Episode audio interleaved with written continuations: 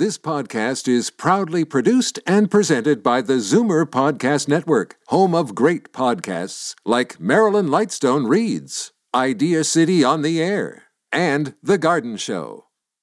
The most memorable interviews and listener calls from the week that was on Fight Back with Libby Znaimer. Welcome to the best of Fight Back with Jane Brown. Good afternoon, and welcome to the Saturday edition of the Best of Fight Back from the week that was. It was week number two for the Ontario COVID vaccine booking portal, with more residents invited to line up appointments for their shots.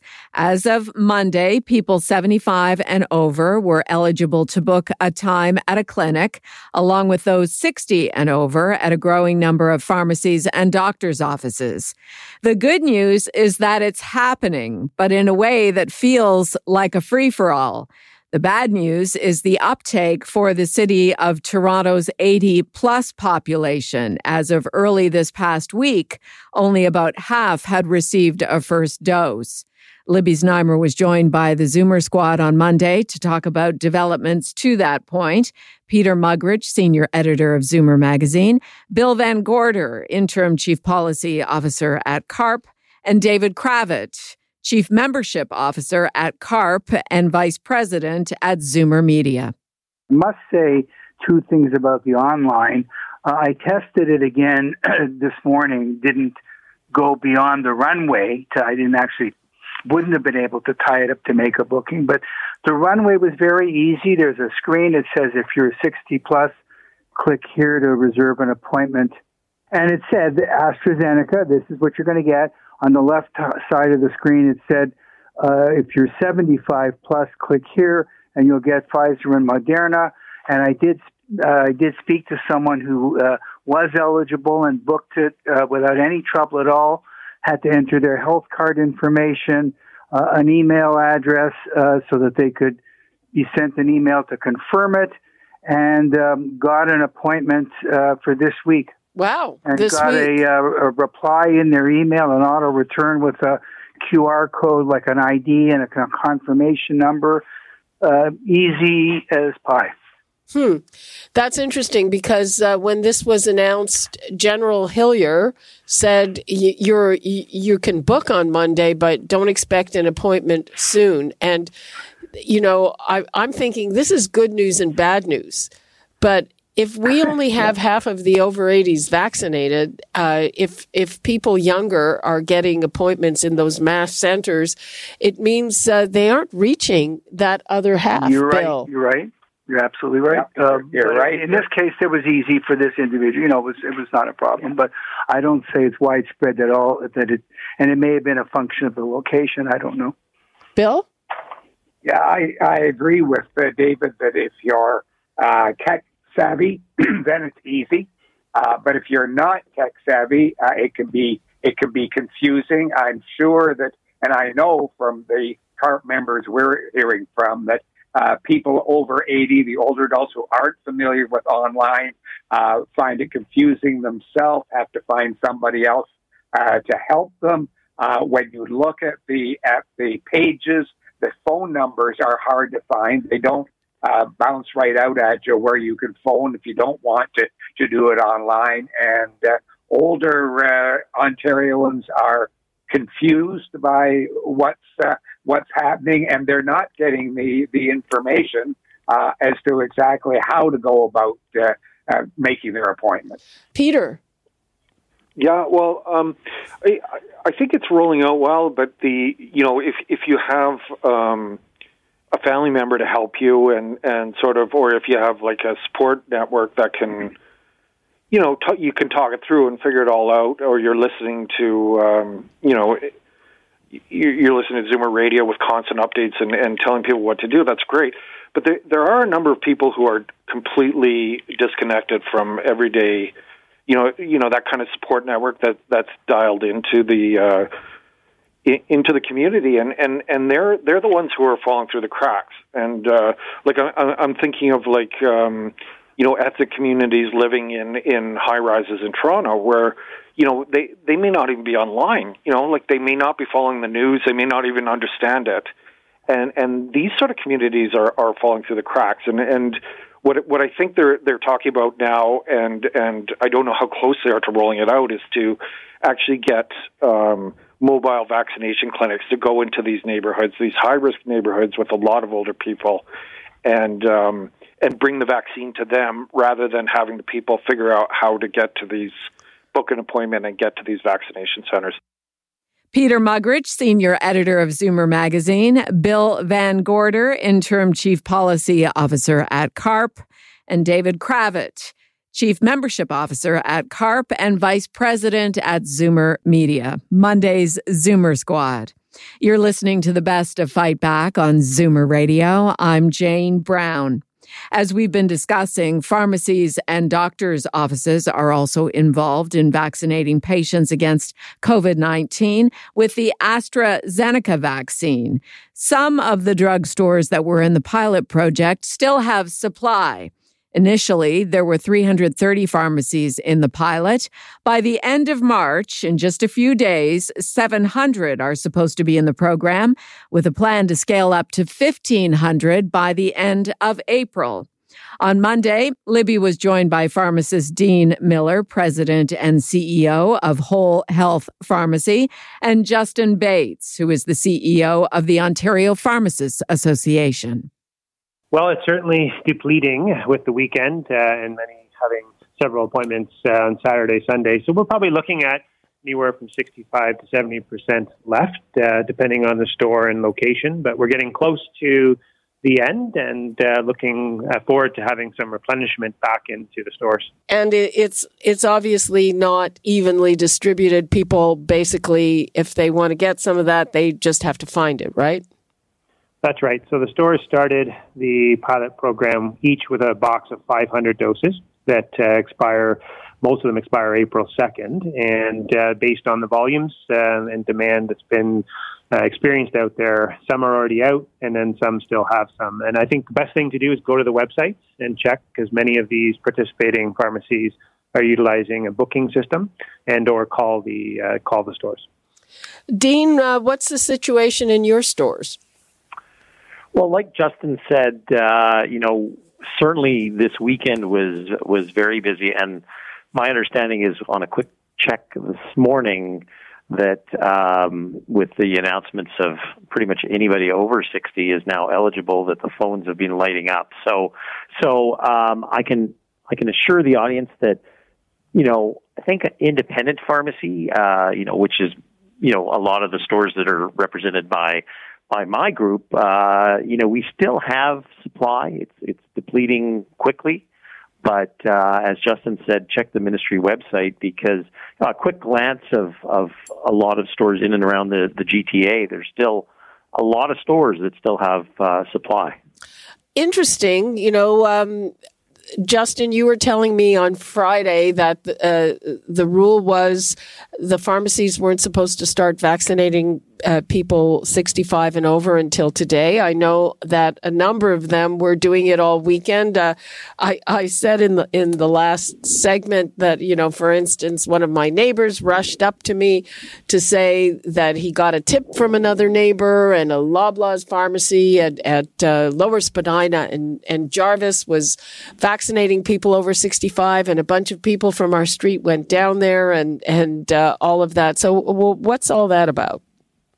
Indicative of just the excitement and also the anxiety out there to try to find, uh, you know, the, the COVID vaccine. I think, uh, you know, we're seeing that demand is certainly outpacing supply. Until we have that part of the equation uh, solved, I think you're going to see more and more of this. Um, the, the direction from government was uh, very clear in that that we shouldn't start injecting anyone over the age of uh, 64 until today. Uh, I know many pharmacists were using their professional judgment, and they're in a challenging position uh, when you don't want to turn people away. Uh, you also don't want to waste any dosages. So I think that may have led to some of the uh, situations that you have described, but uh, the clear guidance was wait till today. Justin, what do you want to leave people with this on this? Yeah, I think the, the, the real message here is get the vaccine that is available to you, have confidence that they're safe and effective And I think the pharmacies are certainly doing everything they can to make this as seamless as possible from a patient experience perspective, trying, trying to accommodate everybody's needs in the community. And we're just going to build on this success. And hopefully, we get to a point in the near future where we have all pharmacies, all family doctors, and public health units operating at full capacity so that we can get people vaccinated quickly. Dean? You know, I think uh, you know, like we talked about when the pilots first started, the very first day was a, a bit of a, you know, a craziness, but, but, you know, and, and again, I think we're experiencing that today. So for the gentleman that had phoned and said that, you know, I haven't been able to get through or I haven't been able to find anything, you know, uh, don't give up. Uh, um, you know, tomorrow or the day after, things will probably settle down a little bit. So, but but definitely, you know, reach out to those pharmacies and and ask that pharmacist, you know, what how's it going to roll out in your pharmacy because uh, you know not everybody's involved with the program, but as Justin said, it's going to expand greatly over the next few weeks. Pharmacist Dean Miller, President and CEO of Whole Health Pharmacy, and Justin Bates, CEO of the Ontario Pharmacists Association. You're listening to the best of Fight Back on Zoomer Radio. I'm Jane Brown. Coming up after the break, breaking through the fake news when it comes to the AstraZeneca vaccine. You're listening to an exclusive podcast of Fight Back on Zoomer Radio. Heard weekdays from noon to one. Good isn't good enough. Make way for the best of Fight Back with Jane Brown on Zoomer Radio. Welcome back. There's been a rocky debut for the AstraZeneca COVID 19 vaccine. It started with a dosing error in an early clinical trial when there were few older participants. In addition, there was a layer of European politics. We saw some countries hesitating to use it on their older residents. And when they reversed course, there was another pause in its use in some places because of a very small number of blood clots among recipients in Denmark and Norway. On Monday, very positive results on the AstraZeneca vaccine were released from a much anticipated American trial after the AZ shot received a good review from the European Medicines Agency, in addition to a declaration from Health Canada that it is not only safe, but the benefits outweigh any potential risks. Despite these endorsements and solid real world data, there is still hesitancy about this particular vaccine, even though millions of people of all ages have already received it. On Tuesday, Libby Znaimer talked about the AstraZeneca vaccine with Dr. Prabhat Jha, epidemiologist and faculty member at the Dalla Lana School of Public Health at the University of Toronto, and Dr. Iris Gorfinkel, family physician and founder of Prime Health Clinical Research. It's confusing for people because they keep hearing a yes and a no and a no and a yes about the AstraZeneca vaccine. Let me try to simplify it essentially you have two sets of data the data that the company has provided, and that's through two trials. The initial one was the one that took place largely in the UK, South Africa, and Brazil. That involved 24,000 people. That showed almost a, no deaths, essentially no deaths, and a tremendous reduction in hospitalization. Then we have their second trial, which, you know, we have the results of as of yesterday, 32,000 individuals were in that trial, two thirds of whom had received the vaccine. This one did include a large number of individuals over the age of 65. So we had a, approximately 20%. So that's actually very, very good. And what they found is no deaths and no hospitalizations after having received that vaccination. And that is totally consistent with the other set of data that we have, which is the real world data in which millions of recipients, this is largely from the UK, it showed a large decrease in death and hospitalization. So essentially, there were no deaths after receiving the AstraZeneca vaccine, and hospitalizations were greatly reduced. What there seems to be consistency in all of these trials, real world data and the actual trials from AstraZeneca, is that there is no signal about significant, serious problems with it, including blood clots. So the safety has been well established. It's just a pity that we have so much confusion around the vaccine. Dr. Jha, what's uh, your view of this? Is is it just a matter of of uh, bad publicity, basically? I think it's a combination of the company not doing a good enough job to uh, make sure that the science is what leads, as Dr. Gorfinkel has summarized very nicely. The evidence is overwhelming that this vaccine, the AstraZeneca vaccine, is as good as um, all the others in terms of preventing hospitalizations or deaths. I would take the vaccine. I would give it to my elderly parents that I love uh, very much without hesitation. And now, a little bit of the background the, the reason it didn't uh, cover 65s initially is it was the first off the mark. And at that time, the trials had some concern about safety in older people. So they just didn't enroll people over 65. But now they have. The other thing to note is you will get differences when governments um, sometimes make uh, what I will call silly announcements. So the French president himself, not being a scientist, decided to pontificate that, oh, perhaps we don't do the AstraZeneca in above 65, ignoring the fact that it simply hadn't been tested by that time. He had to backtrack and say, yes, I will actually uh, recommend it.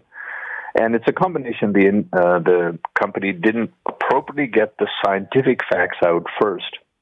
Remember, companies in the market that we have do have pressures from their shareholders and trying to make profits.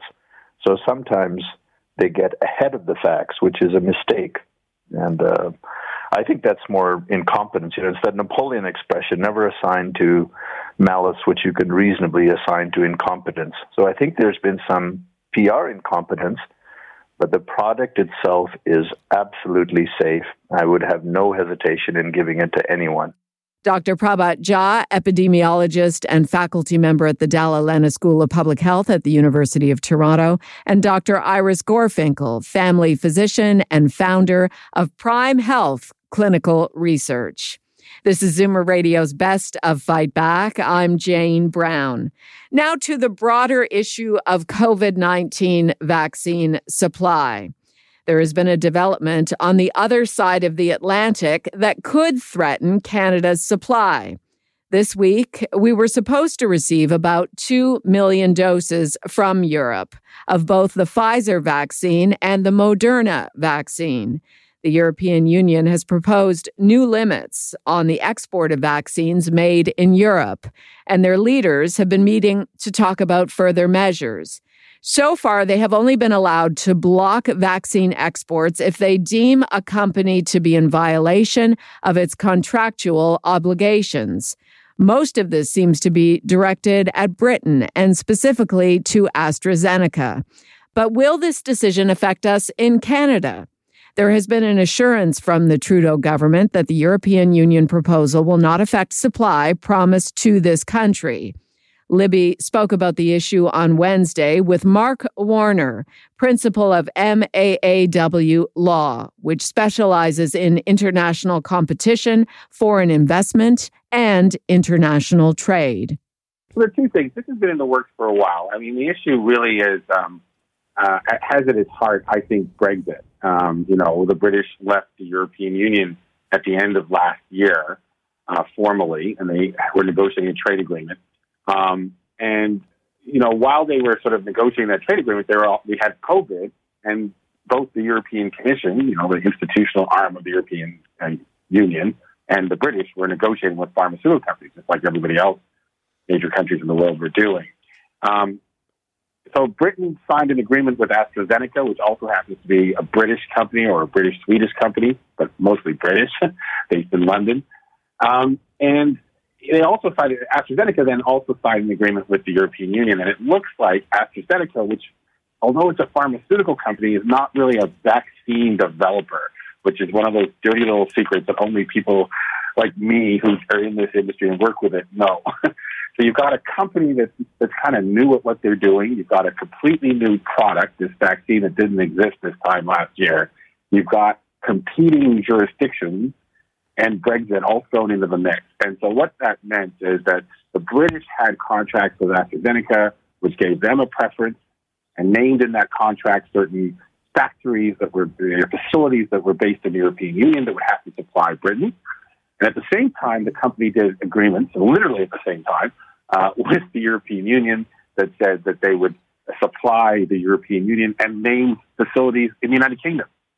And, and so the question is, how do they deal with this situation where they have not been able to come up to speed? And that's kind of where, so, so the Europeans who have exported more vaccines than anybody else in the world on, in terms of this COVID situation, by far, no one's even close, are sitting there saying, we've sold, we've exported to Canada, to the United States, to the United Kingdom, all these AstraZeneca vaccines, but we haven't got one dose from the United Kingdom. And so they're angry. And so they tried to sort of do this thing a couple at the end of January, where they, as you said, would say that if it, was a country, a company that was in breach of its contractual obligations, so read AstraZeneca, that they would they could restrict export. And now what they're doing is saying, well, we're going to go beyond that. If a country, now read the United Kingdom, refuses to export to the European Union, we that's going to be an additional ground to further supply. And secondly, if that other country also is way ahead of us in terms of proportion of their population that has been vaccinated, that's another ground that can be used. So that's kind of where we are. How does it affect Canada? I don't think Canada is going to be affected directly by this um, in terms of Pfizer, because really the problem with the European, the European Union has isn't with Pfizer, which is being produced in the European Union so far. It's really with AstraZeneca. Um, now, the question, and this is where I think the risk isn't zero, notwithstanding what the Minister of Trade and spokesperson is quoted as saying, if the United, if the European Union were to block something, an export of AstraZeneca doses to the United Kingdom, and if the United Kingdom then did tit for tat and then either ban the export of Pfizer vaccines or materials that are used to make a Pfizer vaccine to the European Union, then that would could have conceivably an impact downstream on supply, that is to say, supply to countries like Canada. That's the risk I think that Canada faces from this, not really the direct risk that an actual export would be, um, as a matter of primary matter, restricted to Canada. Mark Warner, principal of MAAW Law, which specializes in international competition, foreign investment, and international trade. I'm Jane Brown, and this is Zoomer Radio's Best of Fight Back. Still to come, what you had to say about the week that was, and the Fight Back Knockout Call of the Week. You're listening to an exclusive podcast of Fight Back on Zoomer Radio, heard weekdays from noon to one. Zoomer Radio, pulling no punches with the best of Fight Back with Jane Brown. Fight Back with Libby Znaimer brings you comprehensive coverage of the news stories that interest you and your reaction to them on the phones. We've gone through the audio. Here are some of the best calls of the past week. Linda in Pickering phoned with an idea on the best way to reach out to people so they can get a COVID vaccine. Why does the government, um, like Canada Revenue, if you owe them money, they're right quick. They can find you. Why is not the government um, doing having this program? They know who's over eighty. They know who's over sixty-five. Why can they not send them a notice with an appointment in their area and a phone number where they can call if they need transportation. Norm in North York also called about booking a COVID vaccine.